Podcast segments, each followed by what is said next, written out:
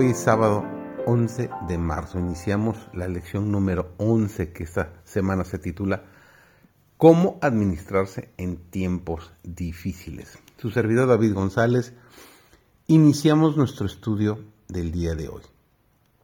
No es la voluntad de Dios que sus hijos estén abrumados por las preocupaciones, pero nuestro Señor no nos engaña. No nos dice, no temáis, no hay peligro en vuestra senda sabe que hay pruebas y peligros y no trata de ocultarlos. No se propone sacar a su pueblo de un mundo de pecado y maldad, pero le señala un refugio seguro. Dios conoce cada una de nuestras necesidades y ha hecho provisión para satisfacerlas. El Señor tiene una tesorería con abundantes provisiones para sus hijos y puede darles lo que necesitan en todas las circunstancias entonces, ¿por qué no confían en Él?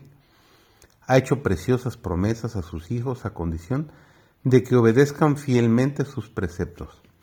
No hay ninguna carga que no pueda quitar, ninguna tiniebla que no pueda disipar, ninguna debilidad que no pueda transformar en poder, ningún temor que no pueda apaciguar, ninguna aspiración digna que no pueda guiar y justificar.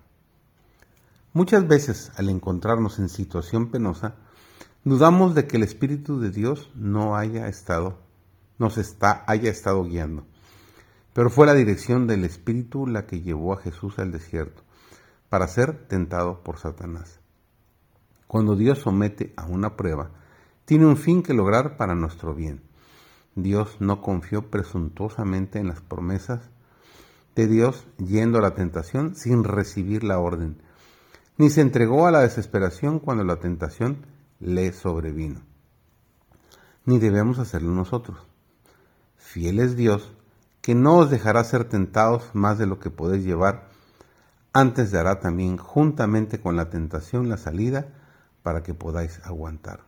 Él dice, sacrifica a Dios alabanza y paga tus votos al Altísimo e invócame en el día de la angustia. Te libraré y tú me honrarás. Nos dice Salmos 5, 14 y 15. Cuando sufrimos pruebas que parecen inexplicables, no debemos permitir que nuestra paz sea malograda. Por injustamente que seamos tratados, no permitamos que la pasión se despierte. Condescendiendo con un espíritu de venganza, nos dañamos a nosotros mismos. Destruimos nuestra propia confianza en Dios y ofendemos al Espíritu Santo. Hay a nuestro lado un testigo, un mensajero celestial, que levantará por nosotros una barrera contra el enemigo. Él nos envolverá con los brillantes rayos del sol de justicia. A través de ellos Satanás no puede penetrar, no puede atravesar este escudo de luz divina. Mientras el mundo progresa en la impiedad, ninguno de nosotros necesita hacerse la ilusión de que no tendrá dificultades. Pero son esas mismas dificultades las que nos llevan a la Cámara de Audiencias del Altísimo. Podemos pedir consejo a aquel que es infinito en sabiduría. En el Salmo 50:15 el Señor nos dice, invócame en el día de la angustia.